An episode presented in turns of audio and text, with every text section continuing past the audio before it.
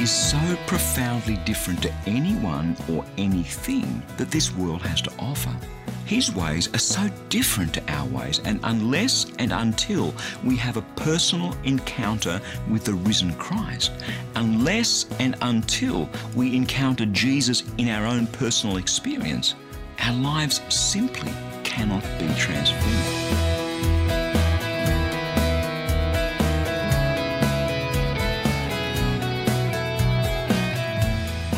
Bernie Dymat, and thank you so much for joining me again on Christianity Works. Today, as we head towards Easter once more, we're going to take a bit of a different tack, because the whole point of Easter, the whole point of Jesus dying and rising again for you and for me, is to set us free from our old life of sin and unleash His Holy Spirit power, His resurrection power into our lives.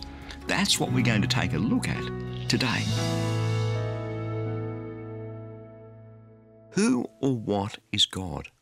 Well, you go out and ask different people, and what you discover is that they have a picture of God in their heads that doesn't always have a whole bunch to do with who God actually is. It's almost like we reconstruct Him in our own image to suit ourselves, to, to suit our own agendas. But let me ask you something. If God is God, wouldn't it be worthwhile to kind of figure out exactly who He is? If God has the power, is the power to transform our lives, shouldn't we get to know Him? I mean, who is He really, and how do you and I relate to Him? What if God is awesome and powerful and loving and kind, and yet we spend the rest of our days missing out on that because we never really went after Him to discover who He really is? So how do we discover who God really is? This week on the program, we're setting about laying hold of God's power to completely and utterly transform your life. And the place that we discover that power, the place that God the Holy Spirit has made available for us to lay hold of that power, is in His Word, the Bible. I mean, reading the Bible was something I would never have done in a million years. What do you think I am, some wacky fundamentalist? But you know something? Reading the Bible for myself has completely and utterly transformed my life. It didn't stunt me, didn't narrow my mind. It opened me up to the wonders and the possibility of a life in God's presence, to the power that God wants to unleash in my life. Over the last twenty or so years, I guess, I've spent a lot of time in that book. In fact, it's sixty-six books. I've had the chance to study and to learn and to think and to mull it all over, and truly, in those twenty-odd years, I've really only scratched the surface of the Bible. But the more I think about it, the Bible seems to me to be basically about four things. Firstly, who God is, what He's like, and how He reacts to things. Secondly, what God's will and purposes are, and what, what His plan is. Thirdly, where my life's headed. It's about who I am, made in His image, and how He sees me. Who, who did He make me to be? And fourthly, how can I respond to God? You see, some people think that this last one, number four, responding to God, is all that the Bible has to offer. It's sort of like a bunch of rules and regulations. But you know, as you read it for yourself, how to respond to God is quite simply not the main thing. It just kind of drops out at the end. It's a natural consequence of the first three.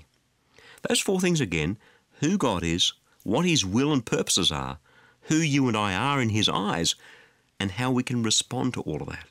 That's what the Bible contains. It's, it's real and it's practical. It's about life. It's awesome and it's exciting, and it contains power unlimited to transform you, to transform your life, to heal you, to bless you, to empower you. Today I just want to look at the first one of those, who God is. I mean, if, if God is God, shouldn't we figure out who He is, who He says He is? Where better to do that, to search Him out, than in that great love letter that He's written to you and me, the Bible. Makes sense, doesn't it? When I first laid eyes on my wife Jackie, when I first saw her from a distance, I was speaking at a church and she was sitting in that congregation. As far as I was concerned, she was just another face in the crowd, and, and I'd never sought her out. I would never have come to know her and have a relationship with her. So I did seek her out, and she responded to that. In a sense, picking up the Bible is seeking God out. It's the same thing. He responds. It's not a dead book written by men thousands of years ago. It's the living, active Word of God. And His promise is that when we pick it up, the Holy Spirit, God Himself, will bring it to life in our hearts.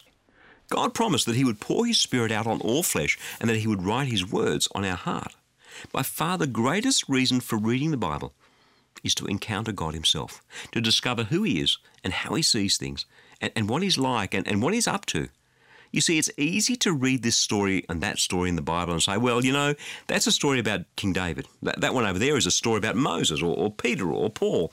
But so often in the pages of this great and mighty book, the great unseen player is God himself. And as I read every story, every verse, I keep asking myself, what does this tell me about God himself? What's he up to in this story? Let's take just one example. It's a short story. God makes a promise to this man called Abram, who is childless. You know, Abram's an old man, his wife Sarai is an old woman, and they're childless, and yet God has called them to go from their home on this huge journey. God's promised them children, a multitude of children, but it's never happened. It's gone on for years and for years and for years. Abraham's out of his comfort zone. He's on this long, uncomfortable journey, and he's frustrated, and this is what happens. Genesis chapter fifteen, verses one to six. After these things, the word of the Lord came to Abram in a vision. Do not be afraid, Abram. I am your shield. Your reward shall be very great. But Abram said, O Lord, what will you give me? For I continue to be childless, and the heir of my house is Eliezer of Damascus. And Abram said, you have not given me offspring, and so a slave born in my house is to be my heir? But the word of the Lord came to him. This man shall not be your heir. No one but your very own issue shall be your heir. And God brought him outside and said, look towards heaven and count the stars, if you're able to count them. Then he said, so shall your descendants be. And he believed in the Lord, and the Lord reckoned it unto him as righteousness. Now, it's really easy to read this story and imagine that this is a story all about Abram. But the real question that we should be asking of this story is, what does this short little story tell us about God? Here's Abram. He's frustrated. He's waiting for a breakthrough that's not coming. He's, he's trying to believe in God, but it's hard.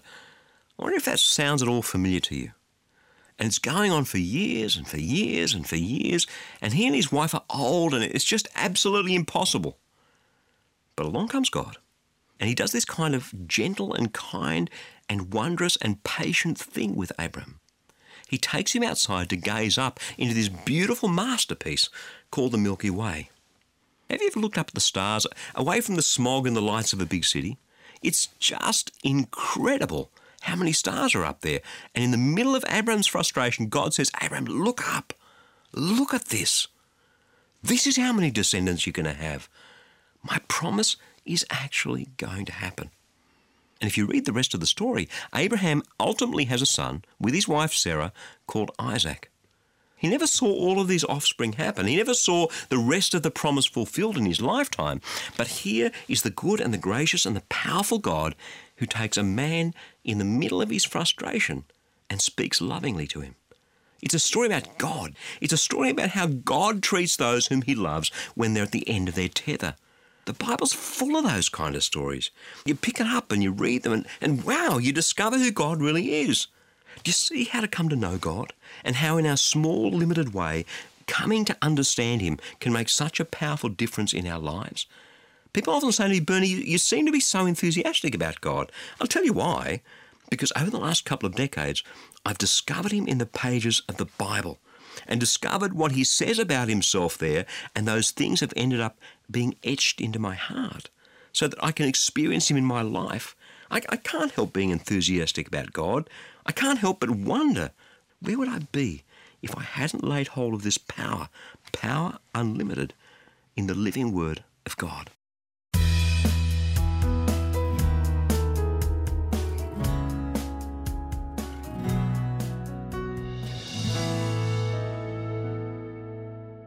You know, one of the most common things that we all experience at some point or other in our lives is this dilemma, this crisis of, well, where is my life headed? I think it's because somehow we're hardwired to have hope for the future, to be able to look forward to a good future, to, to have a sense of significance, to make our mark and contribution in this world. Where is my life headed can be a question of quite some desperation. And for our lives to be headed in the right direction, we need a few things to come together. the way we live, the things that we control, and the things that go on around us, and the ones we can't control. See, that's not easy, putting that all together. It's almost an impossible juggling act. But what if God has a plan?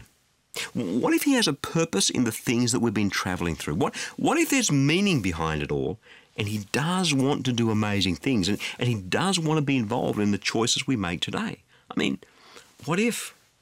Wouldn't you want to tap into that?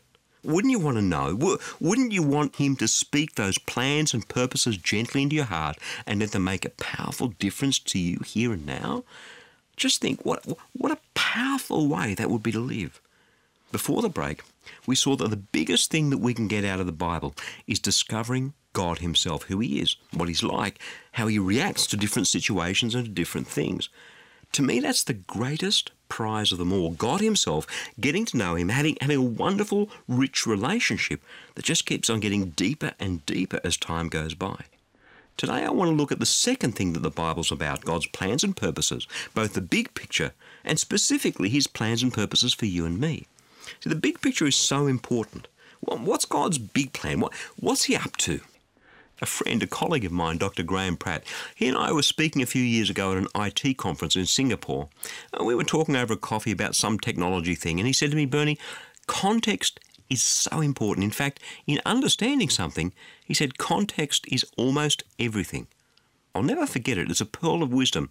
See, we want to know where our lives are headed, my life, my, my little piece of the puzzle, right? If we want to do that, we need to understand the big picture, God's great plan, as well as his specific plans and purposes for our lives. You know, when I read the Bible, the stories and the things that happened a long time ago, somehow God's plan for my life becomes so crystal clear. For me, life used to be just a here and now thing. It, it was about wealth and career. In reality, that was empty and hollow and directionless. Where was it headed? What was the point? But when I encountered Jesus, the Jesus of the Bible, when I started listening to him by reading the Bible, I began to get a handle on God's big picture. A big picture that's best summed up in something that God says over and over again from beginning to the end of his word, the Bible. Uh, just one instance, Exodus chapter six, verse seven. I will be your God, and you will be my people. From the beginning to the end of the Bible, you see God saying that and explaining it and sending Jesus so that it could happen. They're not just words on a page. This is the very heartbeat of God to call us back to himself, to call us back home, here and now and for all eternity, despite our rebellion, despite the fact that we rejected him, despite all our mistakes, to give us a new life, an eternal life that's not about rules and regulations, but about a relationship with him.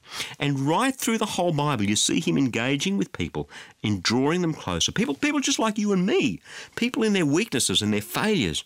Yet he loves them and touches them and reaches out to them. Okay, we see God's anger too sometimes. You see that God does get angry. And yet despite that, he still reaches out to his people from in the midst of his anger. And that's where we discover his grace. That's where we see Jesus dying on the cross for you and me. As we read those stories over and over again, his heartbeat touches ours, his desires touch us, his grace wraps itself around us and through us. I've only just started to wrap my heart around that as I've spent the last twenty odd years listening to him and, and hearing his words and his stories and his heartbeat in the pages of that wondrous book, the Bible. You know, you open the Bible and you read the story of Jesus dying on the cross and crying out, "My God, my God, why have you forsaken me?" Matthew chapter twenty-seven, verse forty-six. And from the page of that book, we hear God crying out to you and me here and now, "Don't you realize how much I love you?" And you know, as well as this big picture of God's engagement of all humanity and his plans for humanity as a whole, the thing that for me so often leaps off the pages of his book are his specific plans for me. Sometimes we think, well, you know, God stopped talking. God had the prophets in the Old Testament, and he had Jesus in the New Testament, and he had some apostles in the New Testament, but that was back then. Today, though, here and now, God's stopped talking. But when we're travelling through times that are uncertain, when, when we want to give up, when we're in a relationship or in a thing that we thought God had called us to, but now we're not sure, we, we need God to speak. I can't tell you the number of times in the early days that I wanted to give up on this ministry of Christianity Works that I'm involved in still today. I, I can't begin to tell you. It all looked so impossible. It all looked so hopeless. How could this guy from the I T industry ever do this thing called sharing God's love with people through the media? It was absolutely incongruous. But as I look back now, that regular habit of spending time in God's Word day after day is how He touched me, how He whispered in my heart, just keep on going. That's what happens. You read God's Word, you discover power, power unlimited, power to keep going with God's plan for your life. That's just what happens.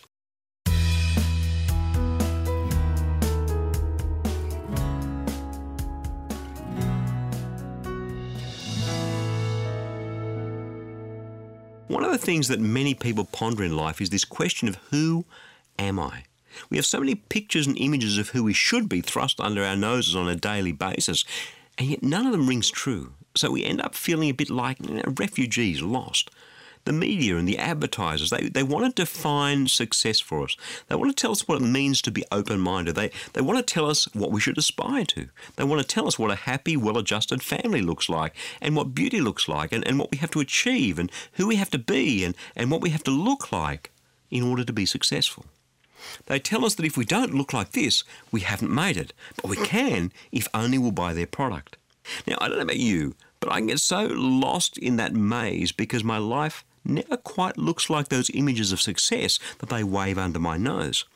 And so we compare ourselves with other people, people who look successful, and so often we come to the conclusion that we aren't. We aren't successful. We aren't beautiful. We, we don't fit the mold. And so that question, who am I, rattles around in that empty, hollow void inside. Who am I?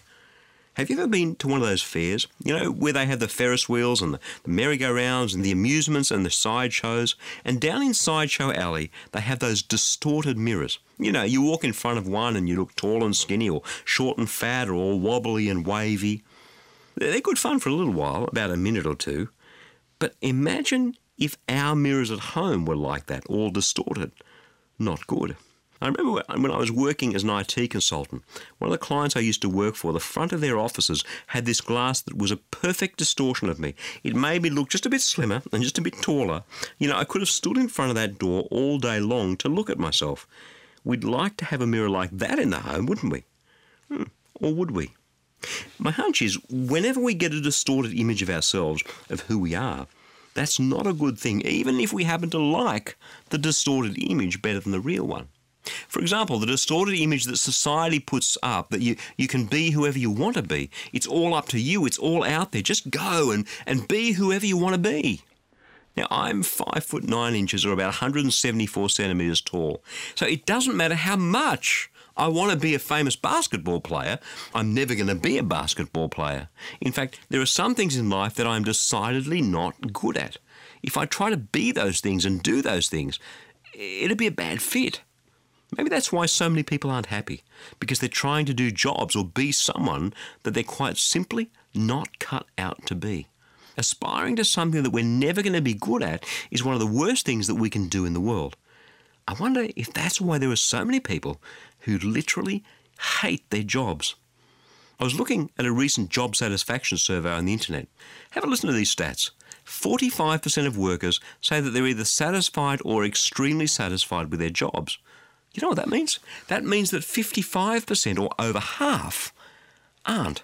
Of the forty-five percent who said they were happy, less than half again, in fact, only twenty percent felt that they were passionate about their jobs. That means that eighty percent of people going to work don't feel passionate about their jobs, and thirty-three percent, fully a third of people, believed they'd reached a dead end in their careers, that there was no hope for the future. twenty-one percent were eager to change careers. Now, I think those statistics are a tragedy. The vast majority of people aren't passionate about what they do every day. So many people aren't enjoying their lives. But let's look at the flip side of the coin. There are a whole bunch of people wandering around in life believing with every fibre of their being that they're worthless. Oh, I'm only a stay-at-home mum. I'm only a clerk. I- I'm not as smart or as good-looking or as talented or, or as successful or as wealthy or as whatever as the next person is. So many people and advertisers and product managers and, and self-styled gurus out there want to tell us who we should be and how we should get there, and if we aren't, we need to get onto their program. Amidst all of that, here's the question: who am I? Who are you in the cosmos, in the scheme of things? How do you define your worth and who you actually are? And if you're living your life that way, then you're living a powerless life, a life that will ultimately count for nothing. In a very real sense, that was the life that I was living until I discovered Jesus and what he had to say about me, how God sees me, what, what his view of me from heaven's balcony looks like. And that's something that you find in the Bible over and over again. I want to set you a challenge today. I want you to read the first three chapters of the book of Ephesians, only a few pages, and I want you to write down all the things that just those three chapters say about you. Let me give you the first few. You are a saint. Grace and peace are yours. You're already blessed with every spiritual blessing. You were chosen before the creation of the world. You were predestined, adopted into God's family, redeemed, forgiven. God's grace is being lavished on you. Wisdom and understanding are yours. God's will is being made known to you. And I haven't even arrived at the tenth verse of the first chapter yet. D- do you get it? The Bible presents a radically different view of who you are. The Bible tells you who God says you are. So instead of believing the distorted images that the world throws back at you, you can see a crystal clear, accurate representation of who you are. As one of my Bible college professors, Doctor Barry Chant, often used to say, you and I need to ditch our worldly self-image and develop a faith image by discovering and believing what God has to say about you. Because when you know who you really are, who you are in Christ, you will have laid hold of the power to be who God made you to be. It's a power that will completely and utterly and radically transform your life.